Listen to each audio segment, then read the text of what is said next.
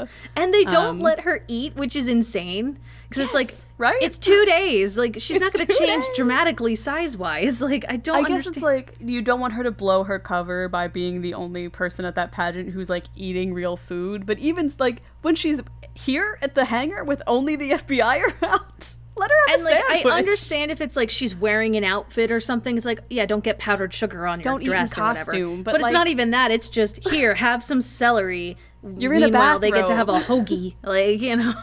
Ugh, distressing.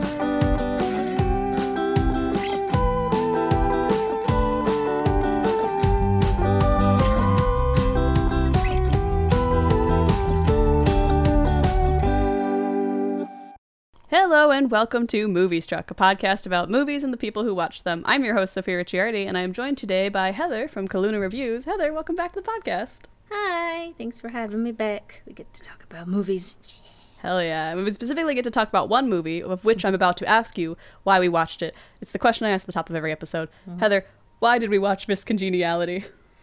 So, uh, I'm not the type of person who generally re-watches a lot of movies. I have the ADHD where I need to watch every mm. individual thing and not go back and like if it's on TV and I'm sick, that's different. But mm-hmm. Uh, but there are some movies that I have seen so many times, either just growing up or it's like a comfort movie, like if I'm sick.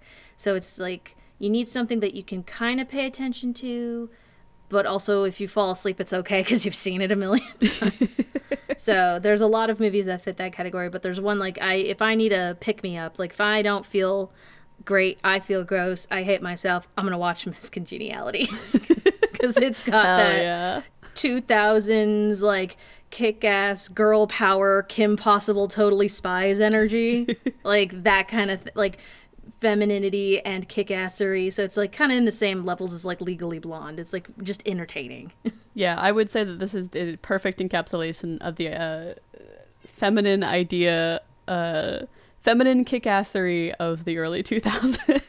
like you can kick butt but you can look good while doing it yeah, but you have to be wearing a dress. Um, yeah, I had not seen this before. I just missed it. I think when it was it is closer to release day, but it is the the pitch for this is very much my stuff. As a big fan of spy things, any sort of like secret agent procedural type thing. And also like the Kim Possible, you know, that level of girl boss of the 2000s. This the the pitch for this I was in, so I was excited when you picked this. And uh, Yeah. why don't we jump on it and see where where it takes us and it will start by taking us back to 1982 new jersey uh, children chattering on the playground chatter was the word they used in the subtitles so this is a direct quote. yeah I, ha- I had the subtitles on too uh, they're all playing on the playground as we uh, see one little girl reading when some boys across the playground begin to fight and bully another kid and with an uh exasperated oh boy she goes over to interrupt walking in with a certain swagger and uh, standing up to and handily beating up the bullies. And as she tries to help the boy who was being bullied up and gather his various books and documents and whatnot um, she's like i don't know why they pick on you. You're smart and funny. Tee hee hair twirl. Um, and she's like i like you uh, but he doesn't like her back. He doesn't like like her like that. And she calls uh, her a dork brain and then she punches him too. So we Yeah, are meeting he- our protagonist. he gets embarrassed because like oh now they're gonna like think that a girl needs to defend me. Mm-hmm. thanks a lot. And so she punches him Flash forward to the future where those same glasses are on Sandra Bullock, uh, our star, as she sits in a dim bar, or what I thought was a dim bar, but I will later learn is a dimly lit Russian restaurant, uh, reading with a little little spy camera in her book. And as a who, oh, I love a little gadget. This is so exciting to me. Yeah I, I the like It's silly, but very it- obvious like mm, turning Yeah, she has to like hold the book up in front of her face so the little camera can play a screen set into the inside. it's so um, tiny It's so teeny tiny. It's gonna have terrible resolution. It's not like broadcasting to anyone else as far as I could t- like because there is a surveillance van outside with her boss and a bunch of other agents, but they Yeah, have like it's- a different feed. I think. it's a limited radio transmission which is why they have to be only so far Mm-hmm. like from it Yeah, but she's monitoring some of the guys uh, in the restaurant, like getting a little scope out. Um, there's the guys out in the vans, and there's a couple other agents who are in disguise on the street. Um, the uh, lads in the van give her a call on her little earpiece, and they're like, "Hey, we've seen a cab arriving with a couple of Russian guys inside getting out." They all gather in in the interior. Uh, get a little flash of one of their guns when they like lift their jacket to sit down. So we know that these guys they're up to no good. The situation is tense. Yeah, you get the sense there's some sort of weird mafia thing going on here. Very much so.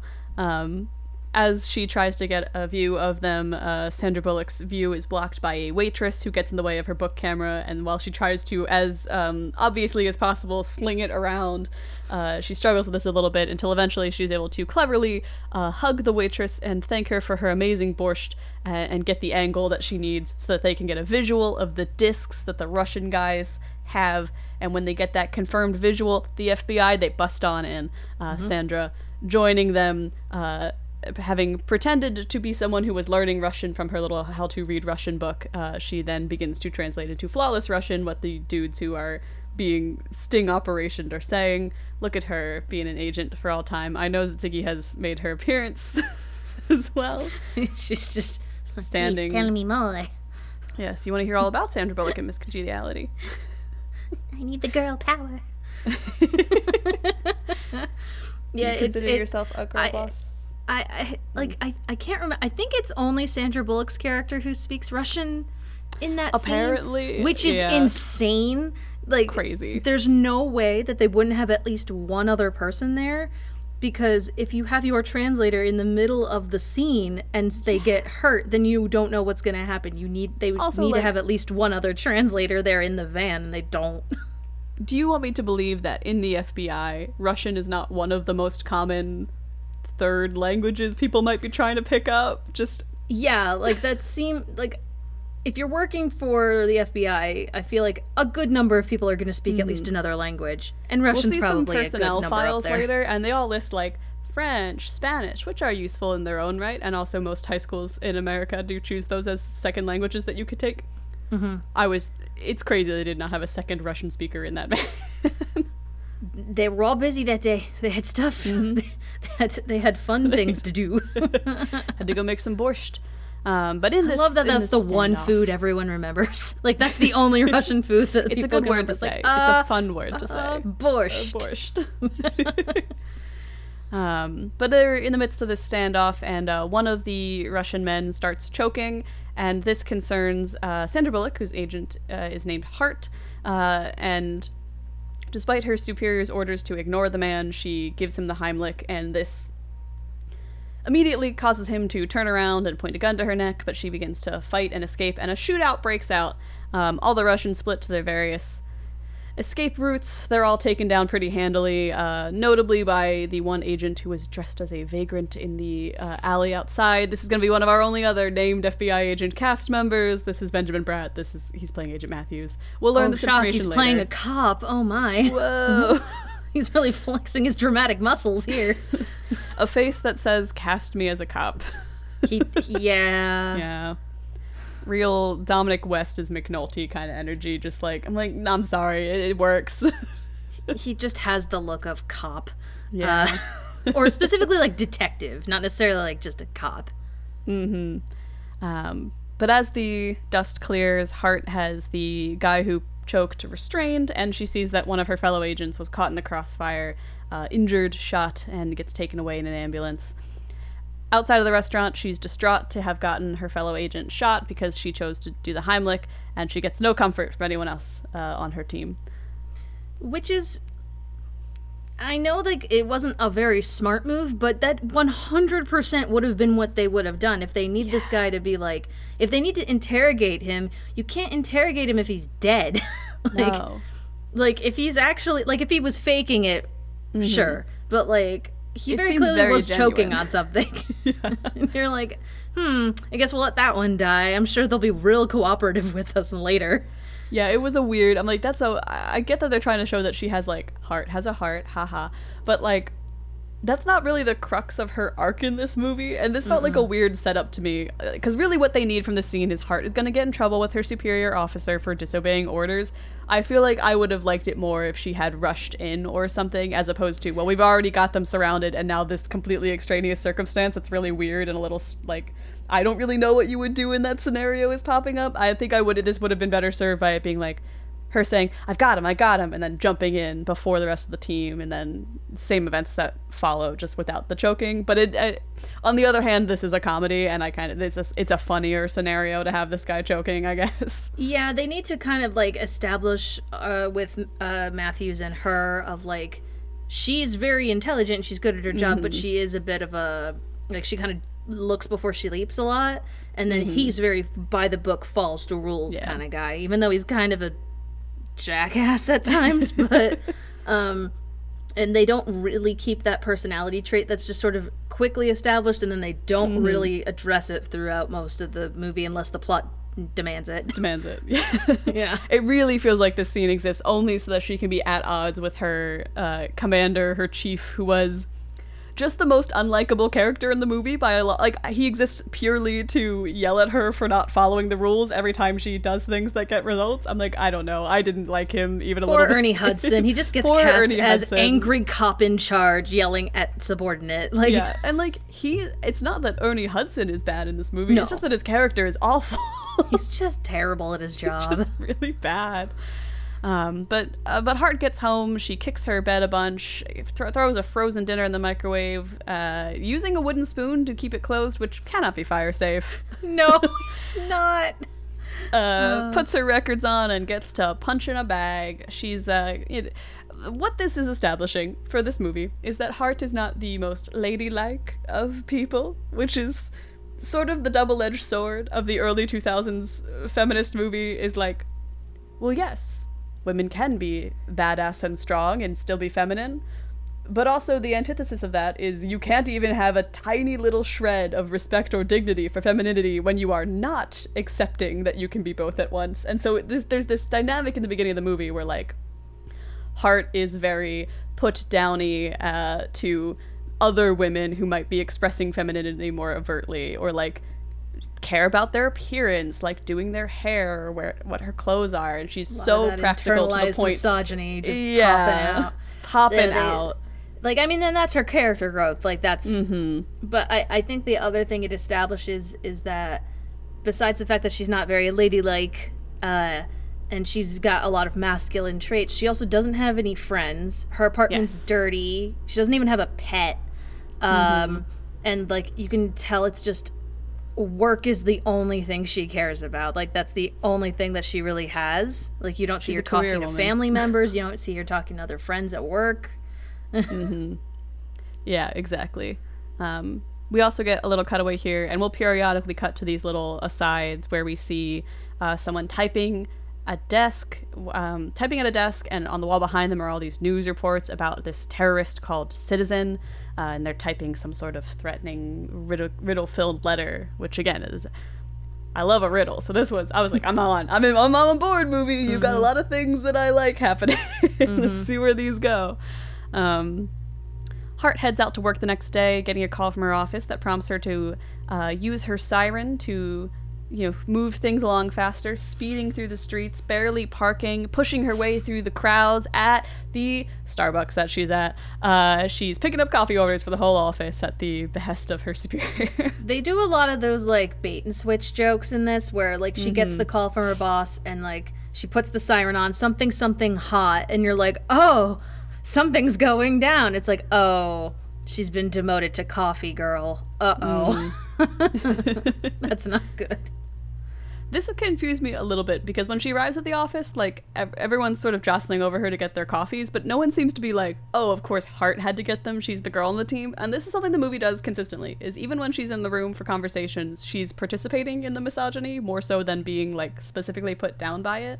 Like you don't get the impression that she's being held back because she is woman. You kind of get the impression she's getting held back because boss is mad that she kept disobeying orders, which Yeah, her gender is not the yeah. issue in terms of her kind of prickly relationship with her boss. Mm-hmm. Uh, but they do kind of, you know how like when you're a little kid and you start like going into like middle school as a girl, you're like, I don't like pink. Pink's too girly. Eh. She kind of never got past that stage Yeah. as she entered adulthood.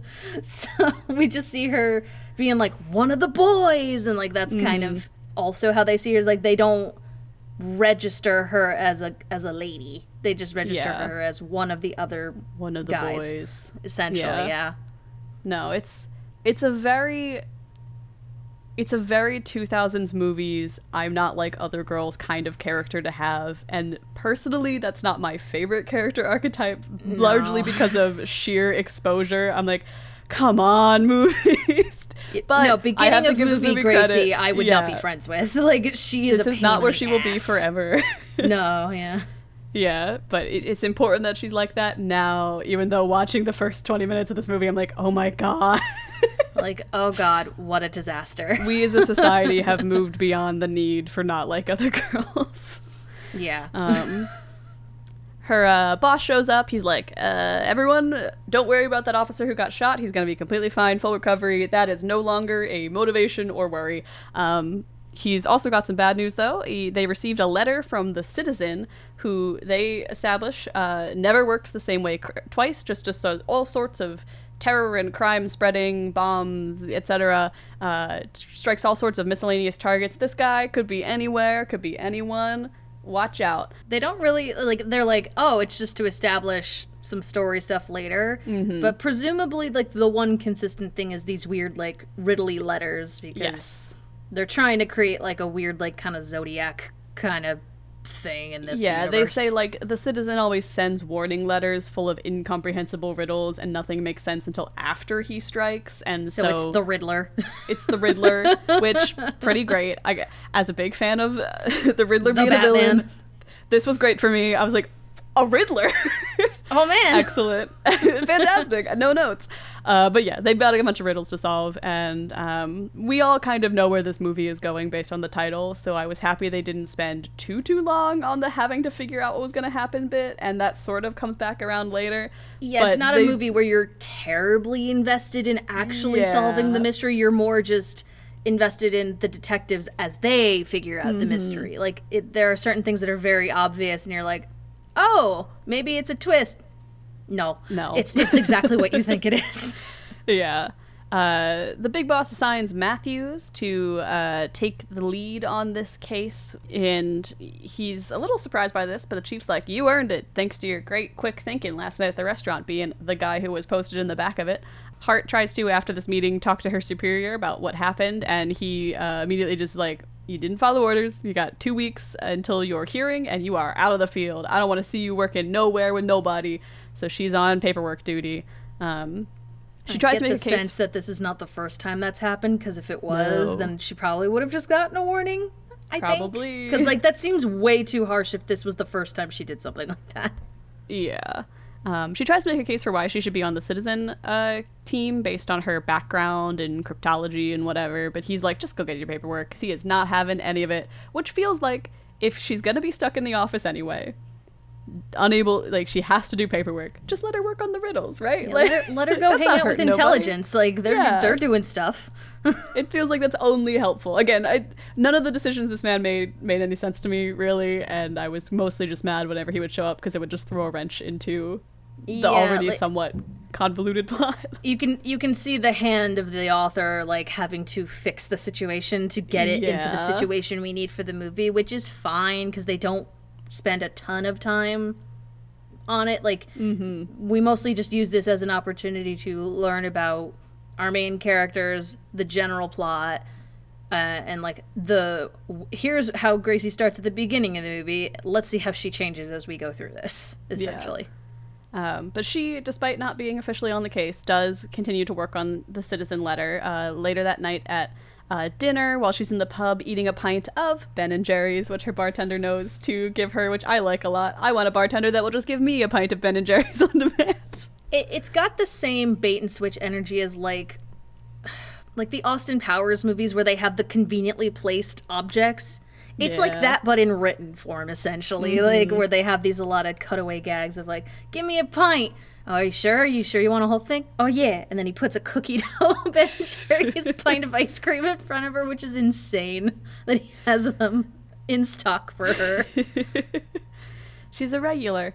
Um, Matthews is also there. She kind of congratulates him on getting the op, uh, and he goes to meet his date, who is the like stereotypical girly girl, college girl.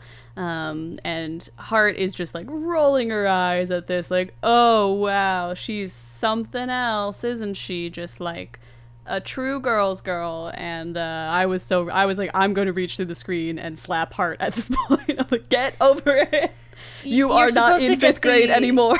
yeah, like you get the impression, whether it's true or not, uh, Mm-hmm. that Matthews is only interested in women on a physical level and doesn't Mm-hmm. really want to date someone with a brain. Essentially, is kind of what the scene's trying to establish, or at least that's Yeah. what, or at least that's how Hart feels about Mm-hmm. it. Whether again, whether it's true or not, that's just how Yeah. she's viewing his interest in other women.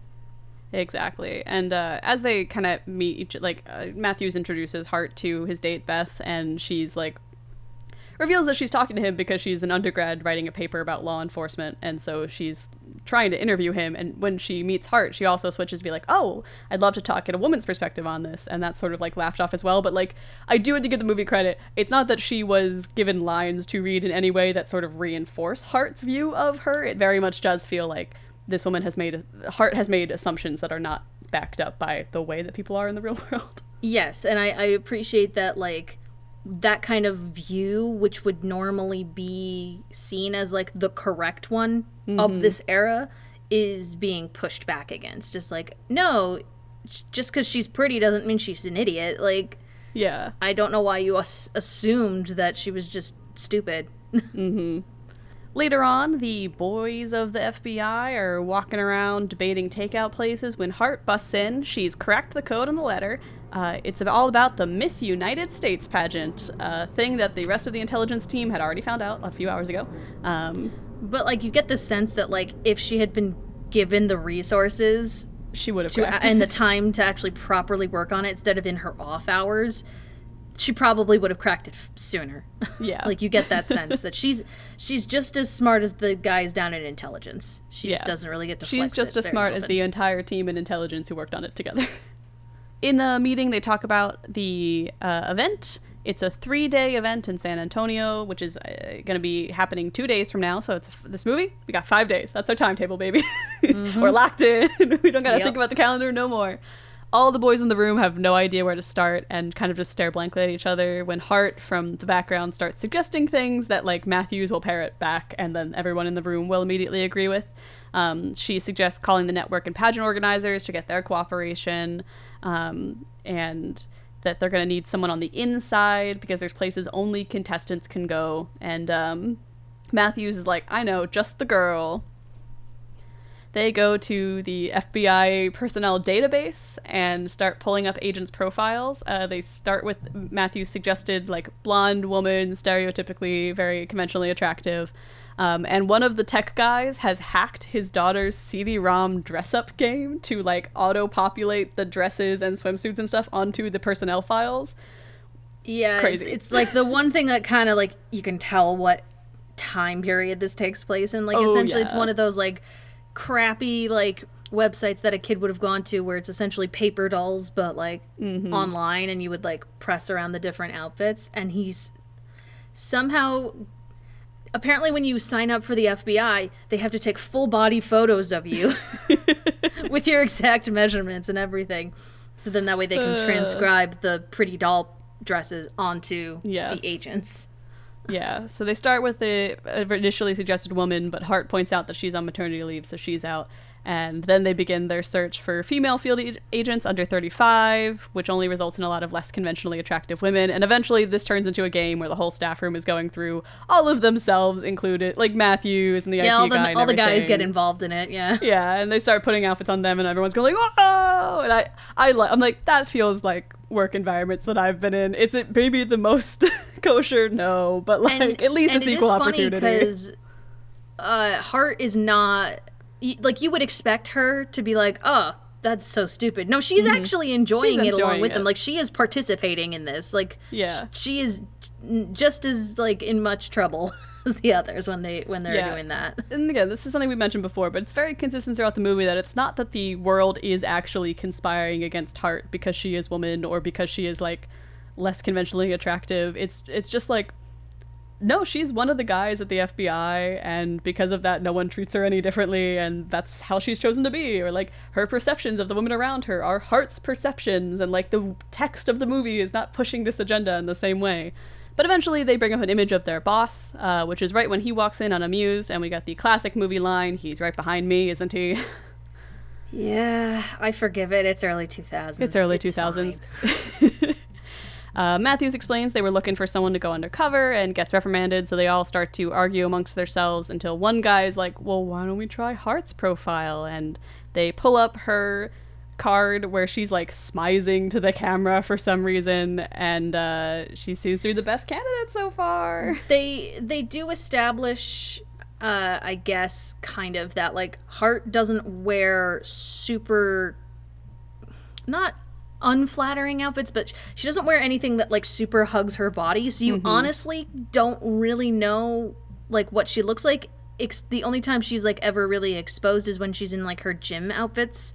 And they're not even like a like a typical sports bra. Like it's a longer sports bra. They're longer pants. Like she's not in like what you would see like a skimpy girl working out in. Like Yeah. she very much function. hides her body kind of like she doesn't hide her abs which is fine but like Good. she any of the like conventionally feminine parts of her she does not Mm-hmm. uh, put on display at all No. Uh, and she could hear you still tries to be like, no, no, no, no, not me. I'm not Miss Congeniality. Like, no, no, no, no. Uh, but later, Matthews finds her in the gym and they spar as he tries to convince her to be the one to go undercover. Uh, Hart is very uh, anti woman in this scene in a way that continued to irk me. She looks down on the contestants of the Miss United States pageant as being like airheads and, you know, vapid. Um, but he's like, no, it won't be demeaning. You're going to be an important part of the undercover team. And uh, he also smacks her on the ass. So they end up wrestling, which it's the early 2000s. This was bound again she is one of the boys that is that is one of the not boys. yeah like you get the sense that he's he's he almost forgets that she's a lady like Yeah. where, the way he acts Yeah. around her very much so. Um, she's like not comfortable with the big hair and makeup and everything, uh, and she's like, I don't know where I'm gonna put my gun in a swimsuit. But uh, after a little, the back and forth of the fight continues, and Matthews thinks he's won. She sweeps the leg, takes him down, and agrees to uh, be the undercover person of the pageant. Uh, so they've got their wrestling going on, and she is doing the thing that is the plot of the movie. So we are rocking and rolling, folks. yeah because otherwise she would have been on desk duty for another two weeks so she's like well fine Very different movie. Very different movie if that was what happened. oh man Uh, a day later, she's still complaining about how she doesn't understand how anyone could enter a beauty pageant, and she and Matthews walk in and talk to the pageant organizers, uh, where we meet Kathy Morningside and Stan Fields. Stan Fields is William Shatner. it so i did not watch star trek growing up and i only knew kind of like what young shatner looked like vaguely i did not know that was the same man until i was in like high school.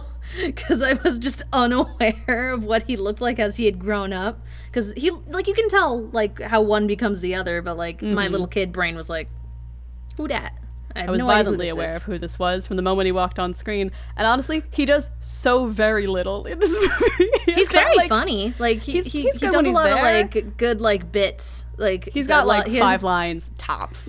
Yeah, but they're like he does a lot of like background work in the scenes. Mm-hmm. Like you can see him kind of waddling around, just being like kind of incompetent. I kind of got it's the honestly impression very that he was there to give us like alternate suspects, but they don't really like explore a bunch of different suspects in this movie. There's kind of just two that they they hone in on, and one of them is the one who actually does it. So Yeah, I got the impression that they put him there so that people might think he he he citizen, and it no, it's yeah, not. they like establish like three or four people who could potentially be suspects, so it's very obvious like after Mm-hmm. a while that it can't be them. yeah. Um, but uh, Shatner and the organizer, the uh, Miss Morningside, are like, we don't want this. This is unacceptable. Our scholarship program has to maintain the highest level of, uh, you know, authorization and uh, respect. Uh, we can't let you put an agent inside and rig the top five. Uh, they also have a throwaway line here about how they asked the network to cancel the pageant, but the network said no, so their, their only option is to do the plot of the movie. Again, very different movie if the network had said yes. I mean, that's honestly the most realistic thing. Yeah. is them being like, no, no, No, no. we no, will no, continue to do this. the show must go on. Um, they reveal that the person they're going to replace is the contestant from New Jersey who uh, was recently caught doing porn. So that's their in right there. And I had forgotten that at the beginning of the movie, it showed that Gracie did grow up in Jersey. Because, like, when you're working for the FBI, they don't really. There's not a ton of establishing shots as to where they are. Yeah. Um, and you don't know, like, did they fly in here or do they live local? Like, mm-hmm. so I forgot that, like, oh, oh, okay, they, she is Jersey. That does make actual sense now that they would mm-hmm. probably try to aim for one whose accent she sounds ish. Yes. Like, she, she does really have do a Jersey a, accent. It's yeah, it's I, it's almost a Jersey accent. She's doing a very like I'm from a major city on the East Coast accent, you know. That also could be like Gracie trying to get rid of her accent to be taken Very more much so. seriously. So, I, I wasn't too concerned about her lack of a very obvious Jersey accent. No, she had exactly enough of something that I, the viewer of the movie who lives uh, very close to New Jersey, was like, I accept that. Like that's fine. Yeah. I could I could walk outside and hear that right now. That's fine to me. This is this is not a point in the movie I have any problems with or really need to No. dwell on.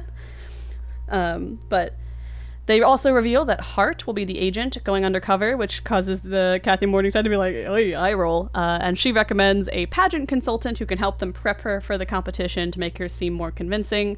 Um, Victor Melling, uh, the only person who might be able to help. And also in this scene, we meet her assistant, Frank Tobin. Um, citizen, right? The minute he shows up the scene, I'm like, oh, that's the citizen. He's an idiot. He's also dumb as rocks. Like, Yeah. Um, he's he's very bumbling, you know, kind of like he- executive yeah. assistant type. He walks on screen. I'm like the bad guy.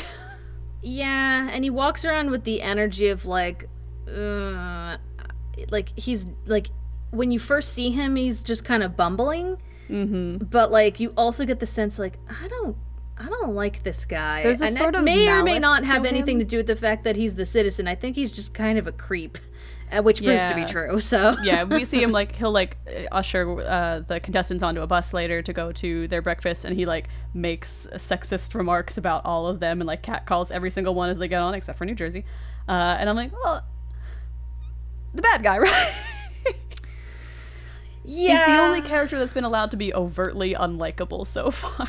there is one shot I think that's pretty obvious. Like uh, when Gracie says, "Oh, it's a beauty pageant," and Ms. Morningside takes offense to that, and she's like, "No, it's a mm-hmm. scholarship," and like she's talking about how it's not just about beauty. Like she's explaining all these like how it's empowering for women, and she mm-hmm. she stands up, and behind her around the room there's pictures of all the previous like winners, and when she stands up she is directly uh, got a crown behind her from one mm. of the other contestants, and it's like a hmm, interesting choice of shot movie. I wonder if that will be important later. like it's very notable. Like hmm, hmm. Yeah. you, you kind of tilt your head a little, and then Frank walks in, and you're like, oh, Frank walks in, okay. you're like, oh, okay. Pieces are coming together. Uh, Hart and Matthews go to meet Victor, who is Michael Caine, and he is the best part of this movie. He's so fucking funny. Oh my god. I love him.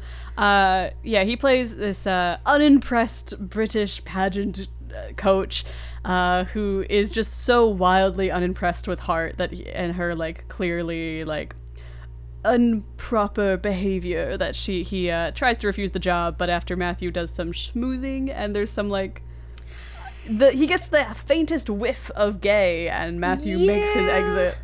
Th- that is the one thing I think in the movie that really doesn't age super great, except for one thing at the end is kind of the gay jokes. Because like it's the gay panic of uh, Victor starts flirting with Matthews and Matthews immediately runs away, basically because he's like, uh, and then that joke pops up a few more times throughout the movie, Yeah. and it's like, uh, okay, but then they kind of balance it out with another thing later, so it's like. Uh, all, all right, movie, a product of your time, I guess. Yeah. Um, but Victor, despite his initial aversion, does decide to take uh, Hart on, and as they sit down for lunch, Hart is eating with her usual messiness and manliness to the distraught uh, Victor, and Hart's immediately antagonistic to him, so he explains that his whole backstory about how he used to be the most sought after trainer in pageantry uh, until one of his girls froze halfway through her performance uh, a few years ago, and in her interview afterwards said that he was a crazed perfectionist and now no one wanted to work with him. He's Yeah. also the only one who didn't have a contestant yet for this year, which is why he was available to help Hart. She keeps it's yeah they do a good Yeah. job of also making him kind of a suspect too Mm-hmm. which is interesting because they're like they're giving everybody like everyone's got a motivation. motives yeah. Yeah. Um, I think he was the one I believed the least would be a twist villain. Because I'm like, he's just too likable to. no he's funny uh but like they do establish that he's potentially suspicious Mm-hmm. and i mean they don't I, I think they also look in they do look into like morningside and Mm-hmm. uh and frank like they do background checks on everybody basically Yeah. so nothing immediately suspicious pops up No. Um, she's also circling the rim of the wine glass with her finger, making it make a tone, which he makes her stop. Remember that for later, audience. And I, I like the scene. He, when they leave the restaurant, he teaches her how to glide and properly walk. Uh, and they do the uh, Midnight Cowboy. I'm walking here. I'm gliding here as they go by. Ha ha ha ha. Um, yeah every 2000s movie has it somewhere Yep. Uh, the citizen, of course, in a cutaway, is continuing to prepare his nefarious scheme uh, when the team's plane takes off for San Antonio. Uh, Victor is continuing to try and train Hart by showing her old pageant footage, and she continues to mock it relentlessly as they train. And at this point, I'm like, at this point, it is now your job to take this seriously. I am begging you to not be dismissive for like two minutes. Yeah, like she's she's making fun of the uh like the acceptance cry basically like when Yeah. they're like ah, but she's doing it so over the top. It's, it's it is honestly very funny. It's very Like- funny. Sandra Bullock is a very funny actor, but if I was, oh man, I was like, In no, in universe I'd be mad, but In like universe, watching it as a movie it is very funny. yeah. Um, their plane lands, the FBI having procured everything they need, and they start the uh, various, like, surveillance and beauty procedures simultaneously. So a bunch of people in pink uniforms are running around doing her dental and hair, and often at the same times, and prepping Hart as the other agents are prepping their guns and equipment. It's a nice little montage. Yeah, it's an interesting juxtaposition of her suffering through all the like makeup and stuff. While meanwhile the guys are like eating donuts and like getting Yeah, their they got a guns big ready. sandwich. Yeah. And they don't Um, let her eat, which is insane. Because it's like, right? It's two days. Like, she's not going to change days. dramatically size wise. Like, I don't I guess understand. it's like you don't want her to blow her cover by being the only person at that pageant who's like eating real food. But even like when she's here at the hangar with only the FBI around, let her have and a like, sandwich. I understand if it's like she's wearing an outfit or something. It's like, yeah, don't get powdered sugar on your Don't in dress or whatever. costume, but, But, it's not even that. It's just here, have some celery. You're in a Meanwhile, they get to have a hoagie. Like, you know. Distressing. Uh, Matthews also gives her the tech that we'll see from the movie. She's got an earpiece so that they can hear everything she hears, a little camera on her pin, and uh, new IDs that descri- describe her as Gracie Lou Freebush from New Jersey. Yeah, it's a callback to a joke she made at the beginning of the movie. Yeah. The other guys wait outside the hangar until Hart is revealed, now conventionally hot and surrounded by a team of pink garbed beauty workers.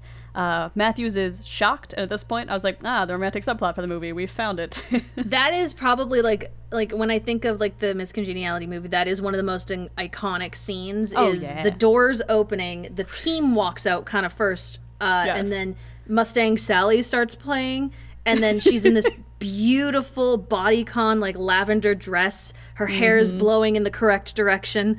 Uh, her makeup's gorgeous, but like it looks effortless. Is the thing? Yeah. It's like she's not like super super make makeup like caked on. Like it's it mm-hmm. looks really really good.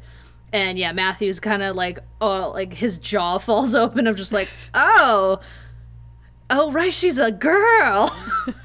it's very funny. yeah. And she does immediately trip and fall on her heels to remind us that this is still Hart. Um, Yes. But she made it across like the tarmac at least a little bit before immediately falling She got on her, her, face. Uh, we go to the Alamo Dome where the contest is uh, about to be underway. Hart meets with Victor and they're greeted by Miss Morningside, who is surprised to see Hart looking like functional. Um, and she pulls her away for orientation breakfast as Victor is sent to take their bags to the room, which he's like, "Ah, I don't, I'm not a bellhop. Uh, and this is where we see Frank, who again at this point I was completely 100% certain was the citizen, uh, just being disgusting to the contestants as they get on the bus. Yeah, and and the girls are like s- they don't put up with it. Like No. they're very antagonistic towards him, so they aren't like it, the only reason he can kind of get away with it is because he's working there, so he's able to like, you know, kind of hide it. But you get the sense that if if uh he didn't have connections to Morningside, that he would have been fired very, very long ago. yeah. Uh, Hart continues to fall in her heels a couple times, but she does make it onto the bus where she's surrounded by the other contestants and she's offered a seat next to Miss Rhode Island, Cheryl Frasier, who introduces herself and is immediately just so, so friendly and so, so nice. Uh, I lo- She's very dorky, charming. Like she's she's very, very cute. Like yeah. uh, like I guess she knows that she's Miss New Jersey. They don't have the uh, badges and stuff on yet because everyone else's photo was in like the program except Gracie's because they last minute Got changed last who minute, it yeah. was. And she's like, "Well, I knew it was you because you're the only one whose face I didn't memorize." And it's like, "All right, that's a little, Yeah. that's a little much, but all right. Like you're you're She's friendly, I think. Yeah. like she's yeah, She's got a very brain. Weird. She's just a little overeager, perhaps. She's a Um, little a little like quirky. Yeah. Yeah. Uh, the organizer, Miss Morningside, leads them in singing Miss United States' theme as they all drive off to breakfast. And in the breakfast hall, uh, as they go to their table, Hart meets several more of the contestants. We're about to meet the 10 or so named states contestants who we will see recur the most frequently throughout the movie whenever they need other girls to be in the scene with uh, Hart and Cheryl. And I never remember any of their I names. I, their just names. remember them as Their their, particular state. Yep. Yeah, because I never like remember their New names. York, Hawaii, California, Texas. like we're Mm-hmm. we're hitting them. Um, the girls are all talking about what an honor it is to be there, and it kind of quickly devolves into a bit of a snide cat fight back and forth of like, oh, well, only one of us can win. Uh, and Miss uh, Hawaii is being a little bit rude to Cheryl. Uh, and Hart interrupts to tell a joke about using the phone to say aloha and whether you would ever know if someone was saying hello or goodbye. Uh, and Miss Rhode Island finds that very funny, which is good because it, it kept the other girls from bullying her too much. Yeah, you kind of. It's a little hard to tell in the moment if she did that specifically to try to stop the fight, like, Mm-hmm. or if she's just so incompetent at talking to women that that she's like, no, this seems like an appropriate time to make this joke. It feels like she almost weaponized her incompetence in that moment because I'm like, A well, we know she likes to stand up to bullies because she did that as a kid at the beginning of the movie, and like Cheryl was nice to her. So I'm choosing to take this as no, sh- she's not completely devoid of redemptive girl, uh, No. girl power quality. like clearly she's she's not that bad of a people person because she makes friends with some people. It's just Mm-hmm. Yeah. she's very very picky about who it is usually. Mm-hmm. Uh, the earpiece mic also stops working at that moment uh, as the welcome speech begins. As all so periodically we'll get cutaways to the guys in the control room being like, "Well, look at the footage, ha ha ha." Miss Morningside gives a speech about how exciting the event will be, uh, and that after the rehearsal and photo shoot they can settle in. And then uh, William Shatner gets his second line of the movie, uh, or no, he doesn't. She just says that he'll be hosting the ceremony tomorrow. I lied. And then I, I do like Oh, you know that what? They kind of did that on purpose, where they take the more famous actor and he is being talked over by the other person. I Mm-hmm. think that's really funny. Yeah. He also reveals that he's going to be retiring this year, uh, and one of the girls at the table gossips that they're actually firing her him in favor of someone newer and younger. So again, everyone has a motivation in this movie. Now we have Stan Fields. Hart tries to make sure that her mic is getting that juicy gossip, uh, and as it does, it feeds back at her in the way that microphones close to each other are wont to do. And she shouts, "Jesus Christ!" Uh, and to cover for her outburst, she says that she almost forgot to pray before she took a bite of her bagel, and then she prays over her schmear and bagel, uh, as is right and good. I like her cover ups in this whenever she does almost get caught as being a secret agent are pretty funny. Like that, I, I can't take that away from her. I'm like, she thought on her feet, and that was it worked perfectly. yeah, like it's it's a little cringy of that like uh, what is it? It's like secondhand embarrassment, you know, Mm-hmm. where you're watching a movie and I'm like, oh, okay. Yeah. But she she she recovers. She recovers, Recovers. pretty quickly. Yeah. I think it helps that she doesn't really seem to care too much about how anyone here thinks of her personally. So it is very much like, Yeah. I don't mind if I get a little embarrassed as long as they don't realize I'm an FBI agent. Well, because she doesn't. Yeah, because she's worth thinking of it as a job. Like she's Mm-hmm. not emotionally invested in it yet. yeah. Uh, rehearsals start. The girls are doing a practice for a dance routine. Uh, Hart is struggling her way through it. Later that night, Miss Rhode Island knocks on Hart's door with some hot chocolate, and Hart, whose roommate is trying to sleep, invites her in, and they sit and chat for a moment over hot cocoa. They toast, and Hart uh, tries to hide that she did not enjoy the flavor of the hot chocolate that was made with like low fat milk or something. And yeah, it's like some weird like organic thing, and she's like, Yeah. No. Mm-mm. But she she humors her because uh, she likes Cheryl, and uh, Cheryl thanks her for settling the argument earlier and asks Hart what her talent is going to be. Uh, and Hart, kind of trying to cover it, makes a joke about how oh it's probably something silly like baton twirling, which is actually Cheryl's talent. But she takes it in stride, and after some words of encouragement from Hart, uh, saying that Cheryl very well could win, um, the two are interrupted by her roommate, who's like, "Ever shut up? I'm trying to sleep." So Cheryl leaves, and Hart, quote unquote, gets to sleep. But before she can drift off, there's a tap at the window. Matthews, who's like, "Put your earpiece in, e- ear earpiece in. Uh, Vic is calling for you. We gotta get back to training." So this is the flow of the movie. The, the day she will do Miss uh, United States, and at night she will train with Vic to be Miss United States. Yeah, which leaves no time for sleep. Nope.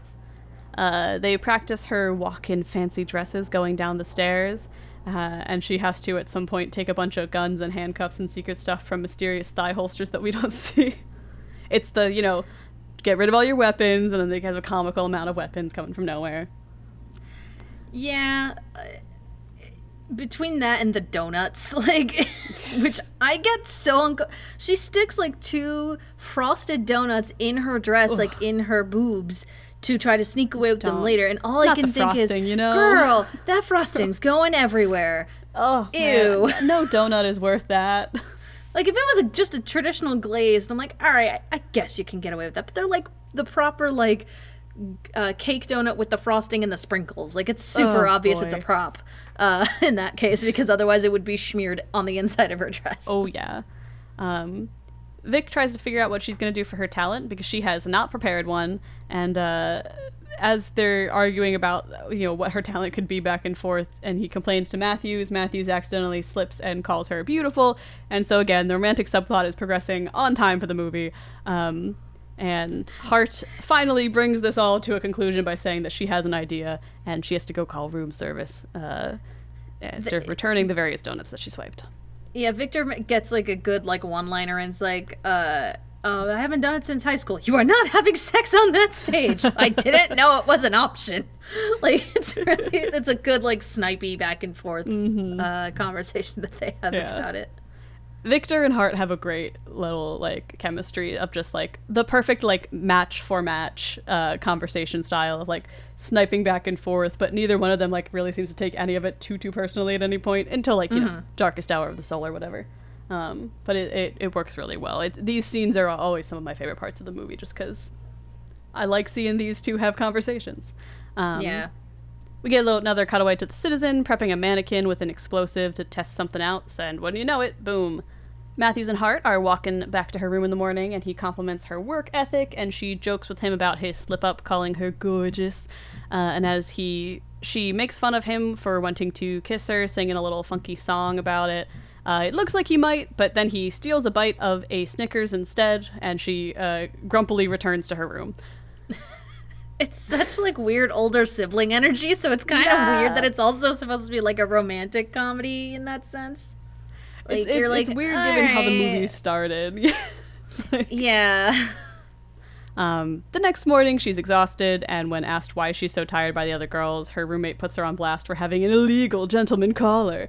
Uh, and she talks around it by saying uh, some juicy, juicy gossip that the two of them had dated for a while, uh, but he had an incurable disease, and uh, that disease, stupidity. And she continues to insult his ego and manhood, much to the annoyance of Matthews, who is listening in from their war room setup uh, and being Yeah, so made fun of by everyone can hear this. Yeah. everyone on the team is just like, mm hmm. Mm hmm, mm-hmm. classy. Uh, Stan welcomes everyone to the competition, and Miss Mary Jo of Texas sings as the talent competition begins. We get a montage, flute, opera, balloon animals, and baton twirling. Good for Cheryl. Finally, it's Hart's turn. She comes out in a like like lederhosen looking outfit with the skirt. They establish that outfit at the beginning when they first get there. You see a girl in that exact outfit who's passing out flyers for like a local like German brewery or something. So clearly that's where they got the outfit. I didn't notice it when I first watched, but when I was rewatching it, it's when they're first getting on the bus. yeah. And in the background, you can see a girl in that exact same outfit passing out flyers for some sort of restaurant. So clearly Good that's where they acquired the costume. Yeah, no, it's really like blink and you'll miss it, but it's there. very tight. Um, she's got a tray, like a little cart with all these different wine glasses and such not on it, and she, much like she did at the lunch earlier with Victor, is like rubbing the rim of the glasses to make a tone, and she starts to like play them. And something I really like that they play up in this movie is whenever she's doing her talent thing, she kind of like interacts with the audience in a way, like gives them like little looks and things that make people laugh. So she's got this infusion of like comedy and oh, I'm playing this song with the rims of the glasses. yeah, um, they take like the talent is taken seriously. It's like it's mm-hmm. random and kind of odd, but like the actual But it's a performance of it is good. Yeah.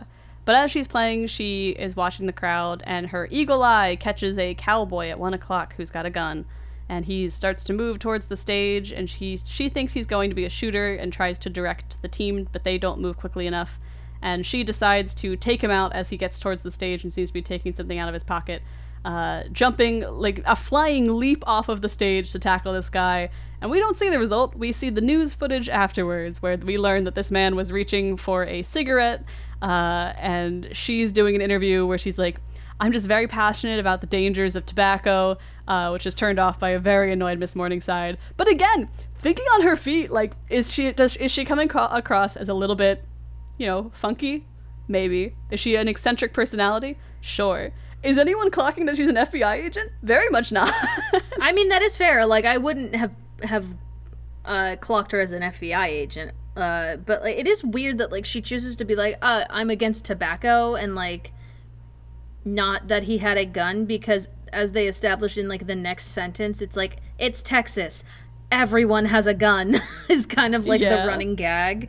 So like she very think- easily could have like gotten away with saying, "Oh, I thought I thought that guy had a gun." Like that very Mm-hmm. easily could have been an explanation, but I think that's too logical and so she's like oh i have to make it sound stupid so that way they don't think i'm actually an fbi agent Um, she and the FBI are told off by Miss Morningside, and as they talk, Matthews reveals that they got DNA off of the letter from the citizen and that it was a woman, not a man. So their profile is changing. It's their little twist.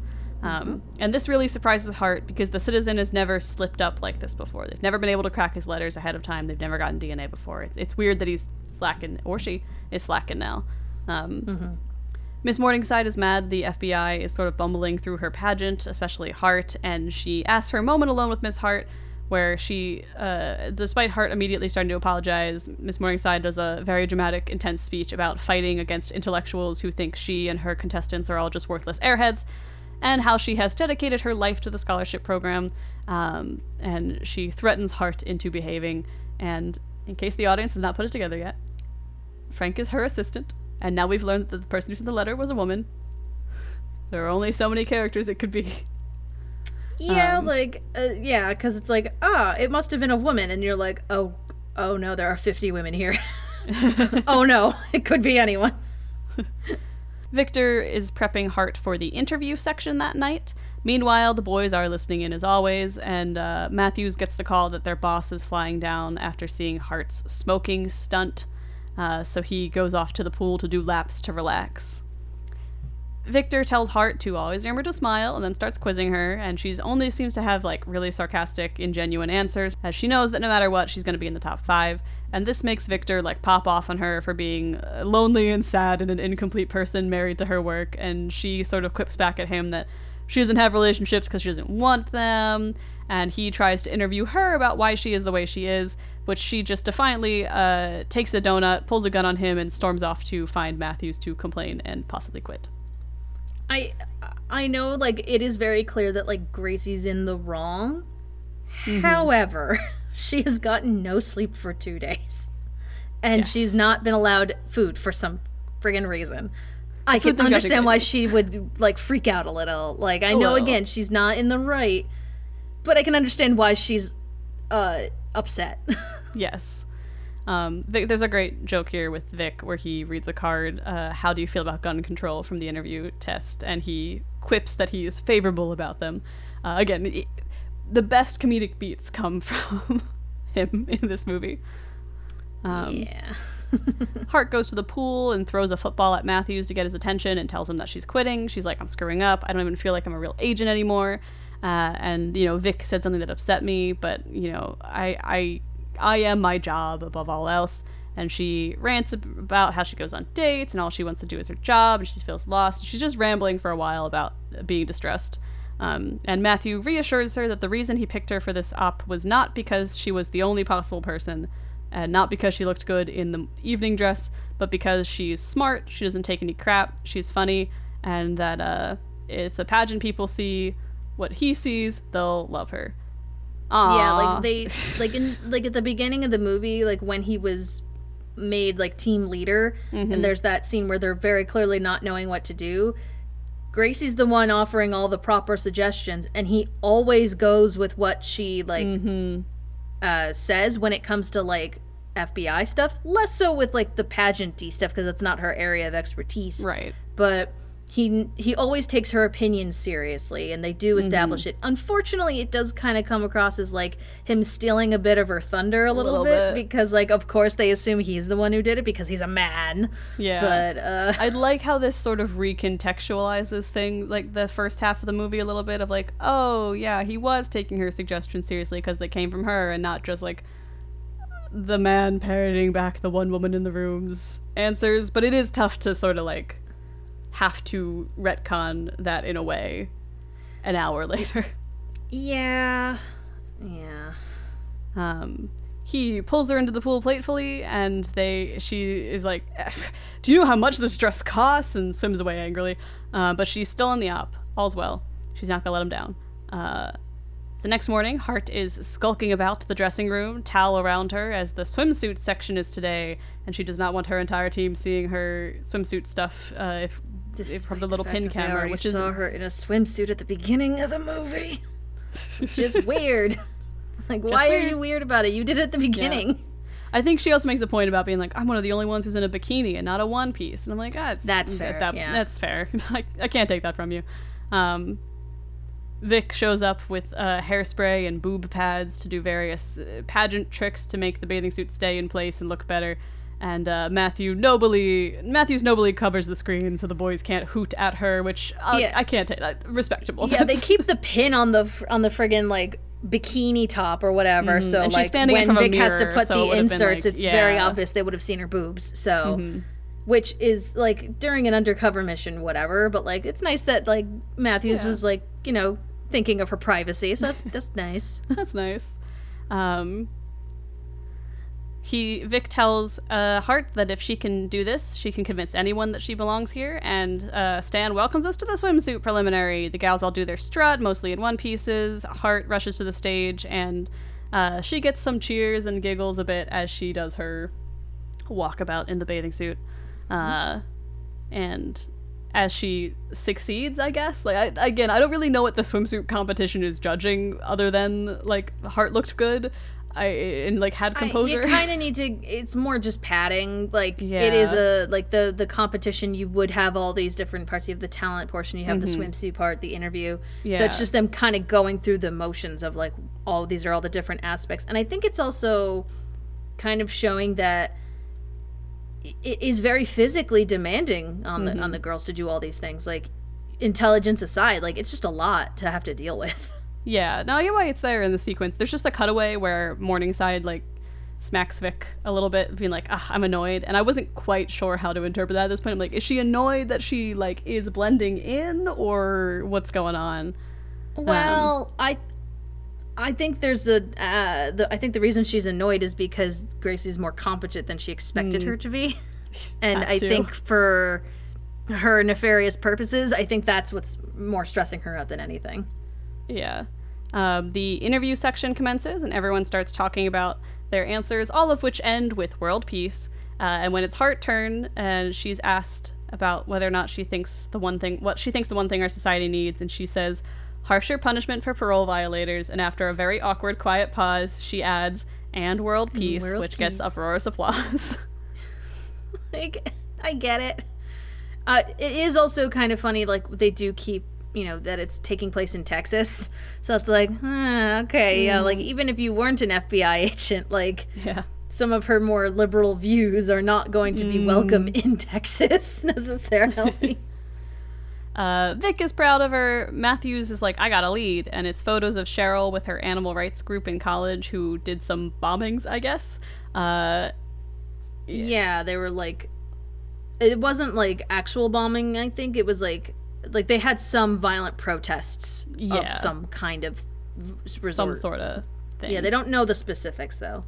But because of that, Cheryl fits the profile, and while Hart is sort of in disbelief of like, there's no way, you know, like the the girl who's currently on stage describing her perfect date, April 25th, because it's not too hot, not too cold, all you need is a light jacket, which is a great answer to that question. Absolutely fantastic. is the other iconic scene that I think of from this movie. It's just like, oh my god, that is the like.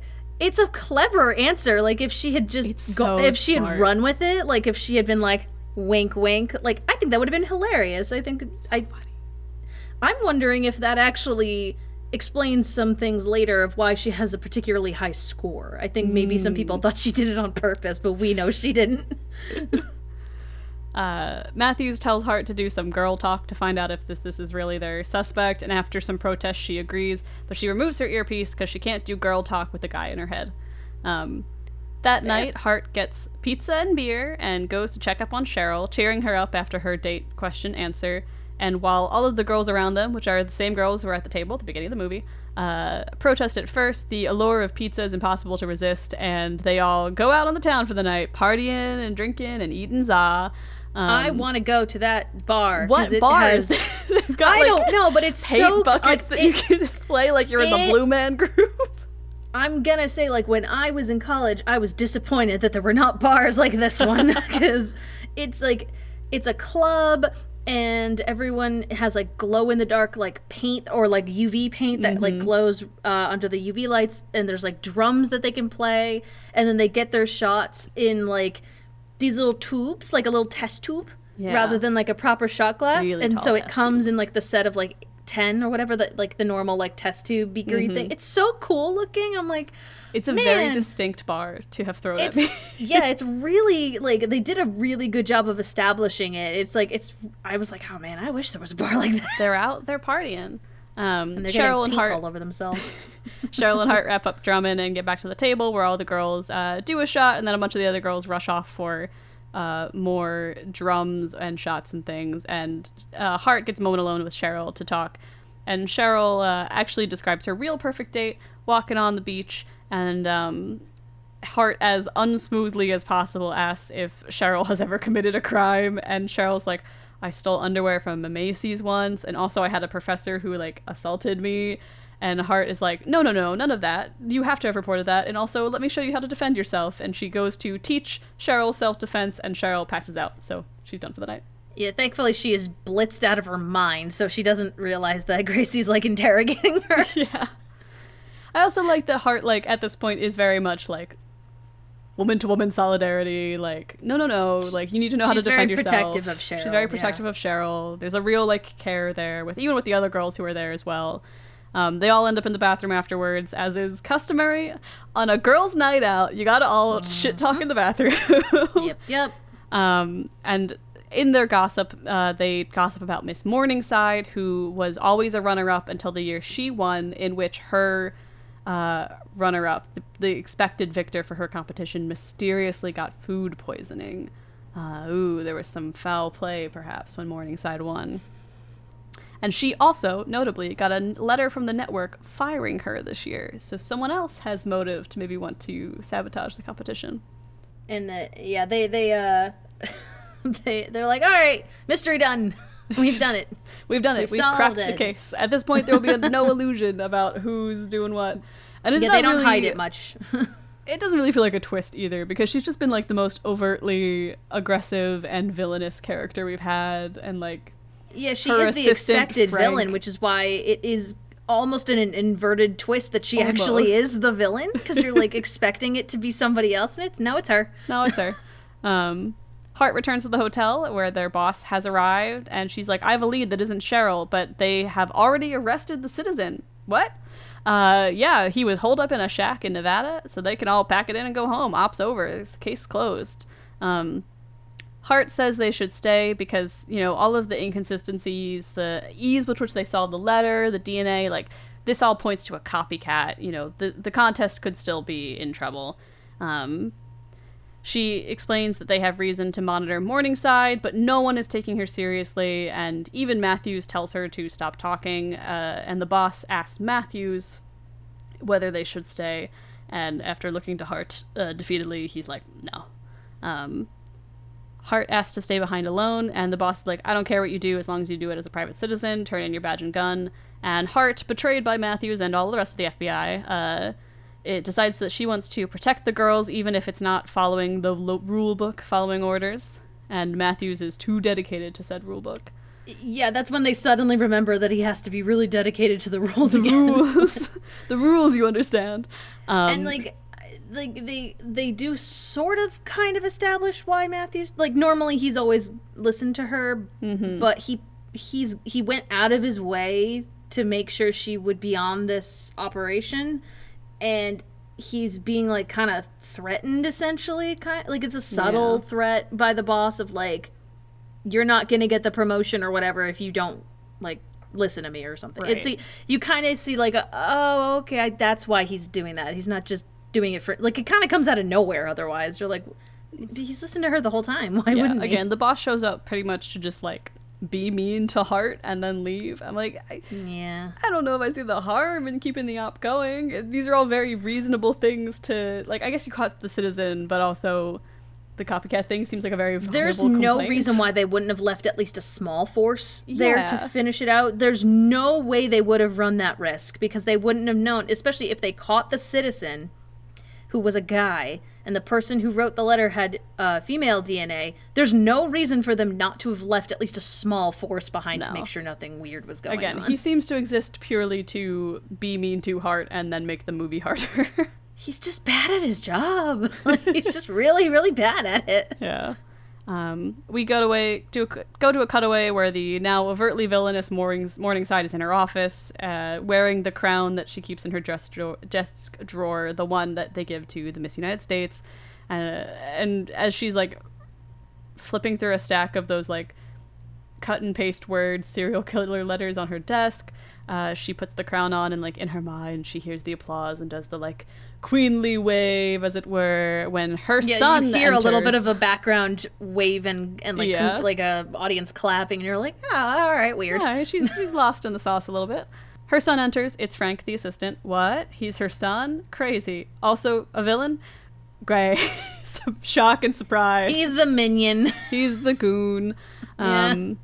He's worried that it isn't going to work because the feds have uh, caught the citizen and now they don't have anyone to pin their crime on. But his mom is like, no, no, no, this could still work. We just have to use one of these other threatening letters to pin the crime on them. Uh, after all, I just wrote all of these myself. Aren't I so crafty? Um, she's pissed because she's getting fired. She's like, I want someone young and hot. Then. Uh, yeah, like her motivation's kind of like like I think that's why they had to throw in that extra line of like, oh, she's she's willing to do whatever it takes to win because she even supposedly like gave the winner food poisoning so she would be the actual winner, which is not how that works, but okay. uh, they would still give it to her, like someone would just accept it on her behalf. Yeah. um, the feds are all leaving the next morning. Hart goes to Vic to get pretty, but he's not getting paid anymore because the FBI are pulling out of their operation. And so he too has to leave.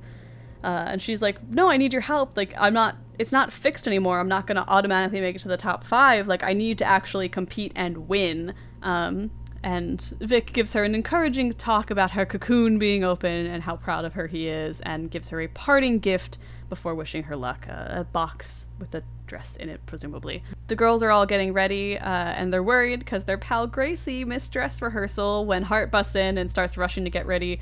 Uh, and she's frazzled and unsure what to do, but all of her new girlfriends rush in and help because she has friends, and co- it's womanly camaraderie. they're doing Yeah, her like, hair and their makeup. yeah it's it's an interesting because like they establish that they're kind of gossipy and a little bitchy to one another but like and at first gracie's just kind of registering that as ah women are catty they are mean they like to talk but like as it progresses through the movie the bitchiness is kind of partially part of the friendship like you get the sense that like having a bunch of girlfriends there is going to be a little bit of snippy like snarky banter but that doesn't mean that they don't like care about one another Yeah. and they also see just how like overwhelmed Gracie is, and they're like, Mm-hmm. "Oh, honey, don't worry, we'll help you." Got you. Um, the crowds gather. It's the final night of the pageant. They all are dressed as the Statue of Liberty, with holding their state for the opening number. And uh, Hart notices as they're being ushered out to stage that there was a briefcase left by Morningside, and she rushes over to it as the broadcast begins. It's the saw statues singing a song or whatever. I really don't know the Miss America, Miss United States pageant all that well, so this It's- was a part where I'm like, I, I guess they all stand out there as their states and sing. Uh, there's usually like a little like number that they like. This is the dance number that they were doing the rehearsing for uh, Right. a few days ago, and like sometimes like Amer- Miss America pageants will have some sort of like opening number. I don't remember that all much though, but I do know the song that plays uh, was nominated for best original song for Huh. Gold, uh, Golden Globe. I don't Very know if it won. I can't remember. Good for Miss Congeniality. Um, Hart rushes to the case, but it's opened up and full of microphones, so she's got to rush uh, from the side of the stage and try to, as seamlessly as possible, join her place in the lineup, and she manages to do it a okay. Um, the girls give away their props and begin their coordinated dance, and Hart does it pretty well this time, actually. She's in sync with everyone. You wouldn't be able to pull her out uh, of the lineup. Um, Stan comes out to host alongside Morningside, and they announce the top 10 contestants who will be doing the top part of the pageant today Hawaii, California, New York, Alaska, Texas, New Jersey, Hart made it, and Rhode Island. Um, Hart promptly falls down as she walks down the stairs to join the top 10 on stage, but she manages to laugh it off, and all is well. it's very charming. Yeah. Despite, like her, because they're all wearing the like Miss Liberty crown, so Mm-hmm. some of her hair gets like stuck in the crown as she's like walking to go join the other finalists. It's very cute. It's very charming. Uh, they do the swimsuit contest next. Uh, as they're doing this, the feds are all at the airport where uh, a bunch of Matthews and one of the other guys talking about how Morningside is squeaky clean, and Vic gossiping is like, oh, you know, her son is Frank, the assistant. He's a real sniveling human being. And this makes Matthews pause because they didn't get anything on Frank when they searched him before, or anything on Morningside having a son, but that's because they had searched Frank by the la- wrong last name, and they searched Frank Tobin and not Frank Morningside, and Frank Morningside had a crazy rap sheet. So I'm like, I guess. I guess. It feels like the FBI should have been able to put together that someone might have changed their last name or gone by a different last name. Some of it you can't tell if it's just the movie having to move the plot forward, or if it's just that the FBI didn't take it as seriously as they should have. Yeah. Like unsure which it is. like mm-hmm.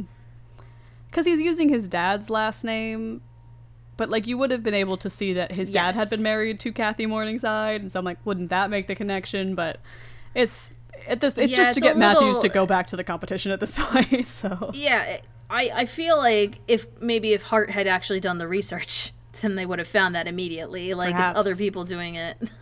perhaps. Hart starts prepping for the talent contest. She gives a gift to Cheryl. They're the flaming batons that Cheryl had talked about being a little scared of using before, and some encouragement. She really wants her bestie to succeed.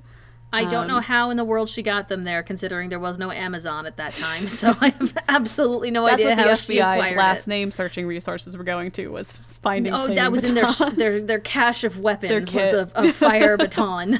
yeah. Uh, Matthews and Vic rush back to the venue. Cheryl does her baton talent performance. They're on fire. The people love it. She's killing it. Um, meanwhile, Vic and Matthews head backstage, uh, getting by on Vic's contest clout rather than Matthews' uh, FBI badge. and uh, get Hart's attention as Matthew tells her that Frank is Morningside's son and that it's just the three of them left to find Frank and Morningside, and specifically find Frank though because he's backstage doing something suspect. He's just dropped a mystery box in a janitor's closet. Hart is about to go on, but everyone has been using her glasses to drink out of, and this shot was hilarious to me and also drove me a little crazy because she walks through a set of like curtains on the in the wings of the theater, and there's just like four or five girls around the table drinking different levels of water out of her wine glasses, and she's like, "Oh no." And it's not like they had hidden this talent, so No. like they would have known they were hers. So it It's like a little weird. sabotage. There was no like props master up backstage saying like here's Unless where it was just- to keep their gear. The other thing I can think of is because Morningside hangs out on the in the wings a lot, watching Mm-hmm. the competition. It's possible she might have done that purposely to make sure now that Gracie wasn't being rigged uh, to win to just get her out of the way. Basically, True. That was kind of the other thing. I was like, that must she must have had something to do with it. Yeah. that's the only way I can explain this. It's a very funny shot, and then as soon as she's like, "Oh no," the girls like scatter to either side too. So it's just about the framing like very, very got me. she needs a new talent. All she has are sarcasm and a right hook. And as Miss New Jersey is introduced, she's got to take the stage. Uh, Hart gets on stage and announces that she's going to do a self-defense lesson with her assistant Eric Bob, aka Matthews, uh, and she manages to make the crowd laugh and applaud. And I love they have a lot of cutaways in this section of the movie to the TV crew in the control room, like switching the feeds and like commenting as things happen. And the TV crew are loving this. They're like, "Stay on this girl. She's she's dynamite." She's Uh, kicking his butt. and yeah, she she smacks Matthews around a bunch, and he is in pain, and she's getting a lot of love from the crowd. It's going great. it is funny because like the the techniques that she uses, I always remember it Oh yeah, because because it's like oh if you are a woman and you uh, like she's talking about like have, having some basic self-defense and she's like you just have to remember to sing because those are the 4 Mm-hmm. like vulnerable spots on the body and it's solar plexus instep nose groin yeah. and i'm like yeah no, i'm gonna remember that forever locked in. it's it is core memory Yeah. unlocked And she's doing a good job again. Like every time they let Hart talk, she is actually genuinely a funny person. She's got she's very clever and witty, and it comes across in this performance as she's talking everyone through what she's doing. She's not just demonstrating. She's, you know, getting the audience into it as well. Um, Morningside and Frank, meanwhile, find last year's winner holding the crown, and she sends the crown away with Frank to the janitor to get it to really, or to the props master to get it to really shine. So Frank's got hands on the crown. Um, the show goes to commercial, and she go- Hart goes to get into her evening gown while the boys find Frank.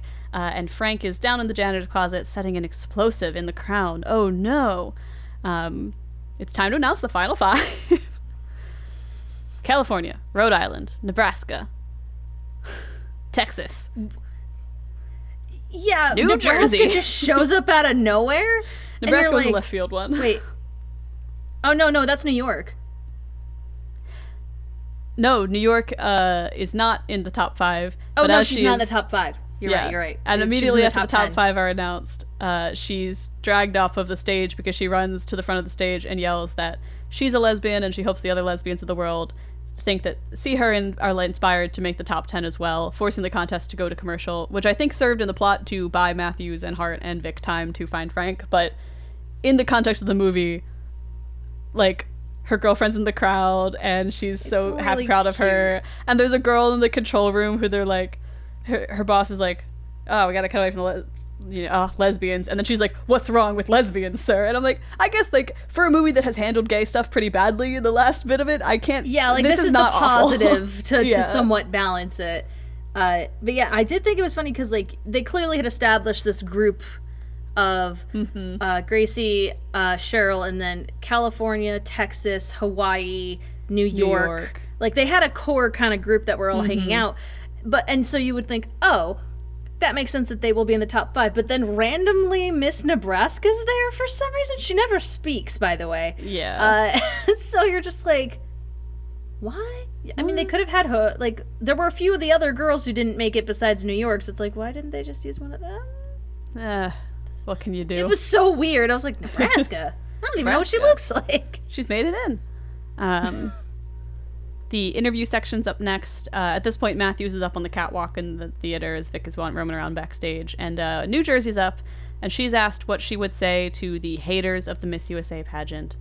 And uh, giving a serious answer for once, Hart says that she used to be one of them, and then she came here and realized that all the women are smart, terrific people who want to make a difference in the world, and that this experience has been one of the most rewarding of her life.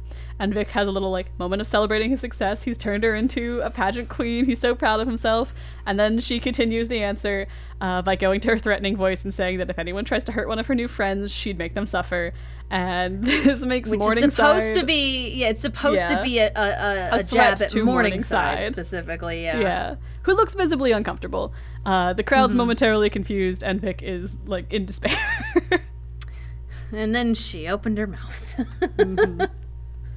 uh, Hart overhears Frank took the crown to get polished, and she tells tries to tell Vic that the bomb is where the crown is, but she's being rushed off stage as she does so. So she keeps making the motion of like the crown, the crown, and mouthing it, and he doesn't seem to completely get what she's going for because he's like, "Yes, it's within your grasp. Imagine the Take it." crown.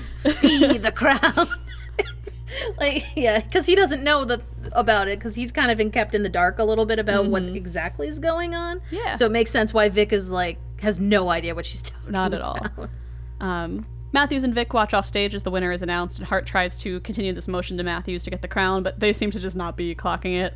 Um, California came in fifth, Nebraska in fourth, um, Texas in third. It's down to New Jersey and Rhode Island. Uh, just then, Matthew spots Frank in the set behind them and goes to confront him, kind of sneaking his way through and having to sort of fight off one of the security guards for the venue.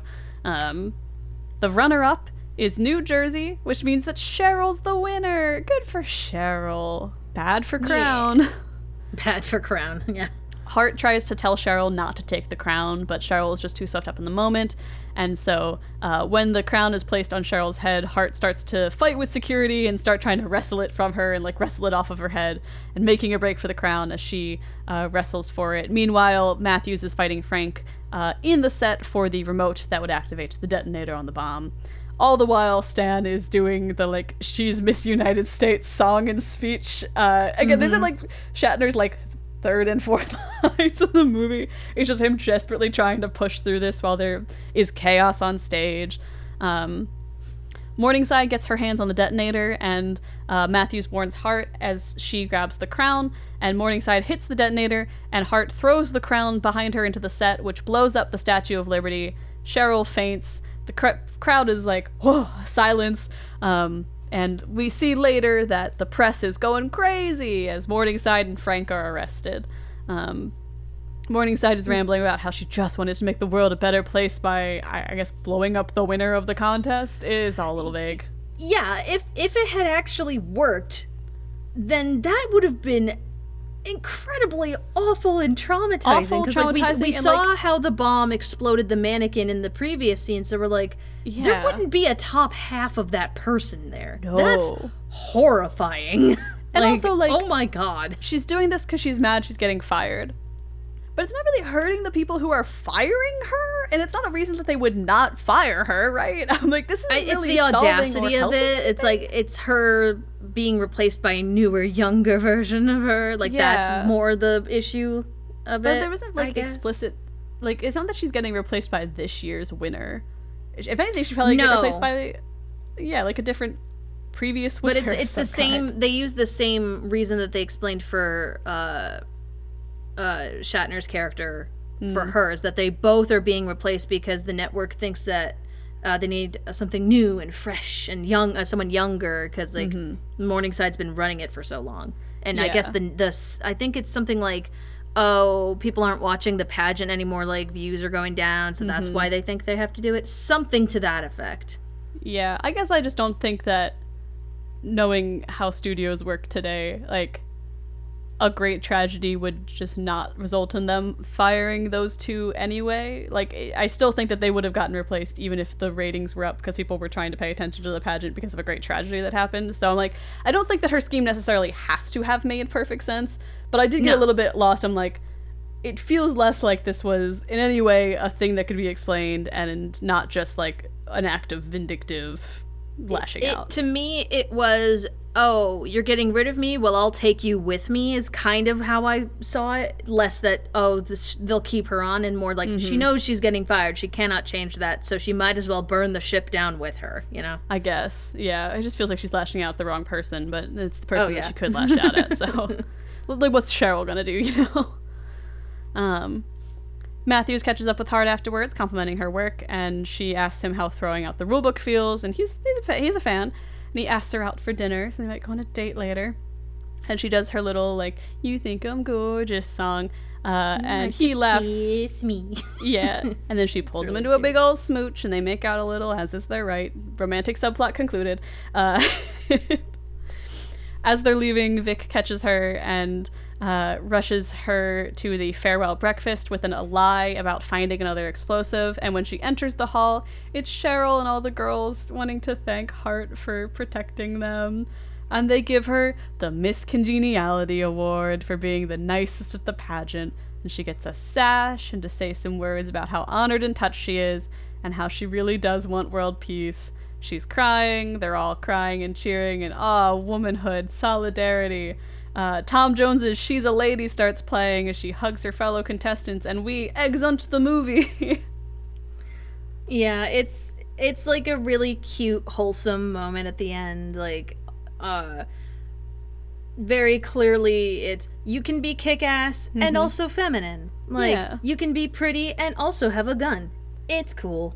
like, it's really, it's just really, it's just a nice, sweet way to end the movie. And you like, uh, Hart uh, is in her like FBI outfit again, but it fits her better, and her hair is styled a lot nicer. She's wearing like a little bit of makeup, so it's very clear that she has learned how to express herself in a nice. She's learned like, to a- embrace her womanhood. yeah, and it's it's like a nice like medium because she's not nearly as made up as she was during the competition, but it's very clear that like oh she learned something from this experience. Mm-hmm. Like she's taking it. She's not hiding anymore.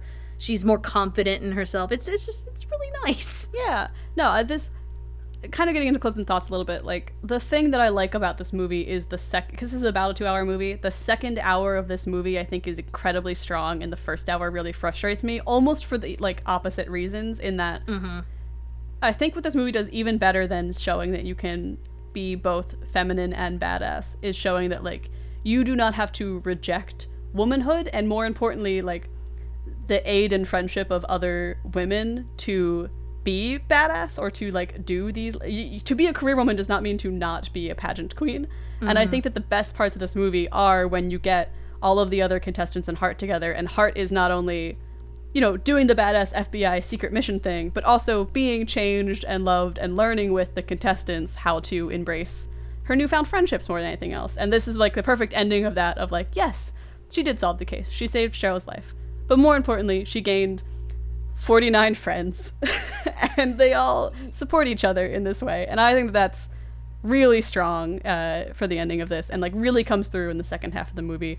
Where the first half of the movie i'm like i understand what the setup is for. I think i needed like 10% less time on setup so that we could just kind of get to the actual pageant sooner and maybe Sure, like yeah. Just a little i didn't need to be like hit over the head as frequently with like Hart is not like other girls i understand Yeah, why like, they, they- do they it but it, it was a little bit much Yeah, like for me, it's it's okay because like you have to have her be so frustrating in the beginning in order for the end where she has changed to Mm-hmm. Right. be as satisfying as it is. So it's like, oh my god, Gracie, just fucking compromise, please. And she's like, no. yeah and so like you are just as frustrated with her as Vic and Matthews are. Mm-hmm. So like you, it's it's on purpose. But I do agree, like they could have cut a little of it. yeah and they uh, just like give us more like more girl so power like hangout time like i think it would have Yeah. been nice to just to like trim the runtime of the movie a little bit like it's like the opening scene where it's her as a kid like it's cute and it's good but it, it doesn't re- like i got the same impression of the character with with or without it so i don't know that i like, needed that whole little sequence or like the sting at the beginning maybe could have been a little shorter or less important like just like these are things that like feed Yeah. into who hart is and sort of set up the Miss Congeniality situation but ultimately aren't as critical as the crux of the film itself when they're at the pageant or when they're training with Vic. So I think that if I Yeah. had to do like if I'm doing an editor's pass on it, I'm trimming that first hour down to like 45, 30 minutes. But overall, like, I didn't really like this movie. I think there's a lot for being from the year 2000. It holds up remarkably well, uh, mostly, does. and I think that there's it, the ending is so satisfying that it's worth it to kind of suffer through the first little bit of Hart to be like, she gets better, she gets better. Yeah, like, and I mean, there's a lot of movies that I watch and they'll have moments where I, I might fast forward a little through them, or like, ag- again, this is another movie that if I'm doing something and it's on in the background, that's the part of where I'll kind of check out a little. Yeah. And then I'll get more invested in the second half. But it is just, it's just a fun movie. Uh, most of it holds up pretty well, and like the stuff that doesn't, you can pretty much attribute it to, oh, okay, that makes sense for the time, I the guess. The stuff that doesn't not is great, brief but and pretty unobtrusive as far as things that don't hold up can be. yeah, they're like one-off jokes. They're not entire segments of the story. Mm-hmm. Uh, and like Sandra Bullock's hilarious, Michael Caine's hilarious. Uh, everyone just they're they're just so funny. Like, and even like minor minor characters get like Mm-hmm. these little personality quirky things. Like Miss New York is very like she's one of the more friendly people to Gracie because oh yeah, New York, Jersey, yeah. Like Yeah. she has this cute little like yeah, we know we're we're The we're new friends. state Like, solidarity. and then like Texas is so mean. she gets punched in the face at the end Texas means, she, but I love that whenever she shows up, is people in the crowd like cheer extra hard for her because they're in Texas. Like 'Cause there's- it's in good attention Texas, to yes. detail. Yeah, it is it's just very funny because like we know why uh gracie's trying to go for the crown. Obviously it's cheryl's. Makes sense why she's trying to hold on to it. But then texas just is like she comes and she's like oh we can fight for it? Cool. I'm gonna i'm gonna steal it. And it's just really funny because she's been very argumentative but she always backs down whenever it came to like a physical altercation. So then suddenly her trying to grab the crown at the end was really funny. Because it's just like what? And then she has like a uh like a bandage over her nose at the end during the during the like lunch and it's clear like she's not mad at gracie like she understands why she did what she had to do it's just it's it's cute it's just Yeah. nice there's a lot. There's a lot to really like about this. I think you've kind of hit the nail on the head with it's a great like I'm sick or I'm doing things around the house kind of movie because when you do tune in, you're probably going to find something you like, and then you don't have to like sit in it for too long. But it's still it's a fun watch. Um, Heather, thank you so much for coming. If I had a Miss Congeniality award, I would give it to you, but unfortunately, the podcast does not do paper plate awards or any equivalent type of distribution. Uh, so instead, I will simply thank you for joining us today and ask you if our listeners want to hear more from you, where can they find you? I'll, I'll be Miss Congeniality in my heart. Uh, you can find me on uh, Twitter, YouTube, uh, Instagram uh, under Calluna Reviews. Uh, I have a YouTube channel where I talk about anime, video games, etc. But I've been working more in audiobook and voiceover lately, so I haven't been doing a ton of YouTube stuff. But you can always check out uh, the audiobooks that I've narrated under Heather Wynn. Uh, I've narrated some real some real weird ones uh uh the amish romance collection that uh several friends have reviewed for me which which was fun uh but i do a lot of like self-help books uh stuff of that nature so if you want to go and support me feel free that's nice if you want to check it out that's cool uh but yeah Yeah, go check it out. All that's linked in the show notes down below. Um, I hear the music. I'm off to find out who the top 10 for the show are. Uh, take my exit, do my little wave. Uh, we'll It's catch you guys. ziggy's the winner Yes, I mean, always, right? She's who this is all Yeah. for. That's what the Patreon money goes to, is the good cat food. yep But, uh, feeding the cats but uh, thank you guys for listening. We'll be back uh, in two weeks with another episode. And until then, adios. bye Thanks so much for listening to this week's episode of Moviestruck. We'll be back in two weeks with another thrilling installment on February 19th. If you have any questions, comments, or concerns for the show before then, feel free to email us at moviestruckpod at gmail.com. If you enjoyed the show, please rate us and leave a review on your preferred podcast platform. Check out the Moviestruck Discord server for fun conversations with other fans. And if you really, really enjoyed the show, consider becoming a patron for more exclusive benefits like monthly patron selected movie reviews. I'd like to take a moment here at the end of the episode to also thank the patrons who joined us last month. It's because of you guys and all the fun folks over on Patreon that I am able to keep uh, our beauty queen Ziggy and the good cat food and keep this podcast running. So a special thank you to Sarai Thompson and Helian Crusader. Ziggy says thank you as well. Catch you next time.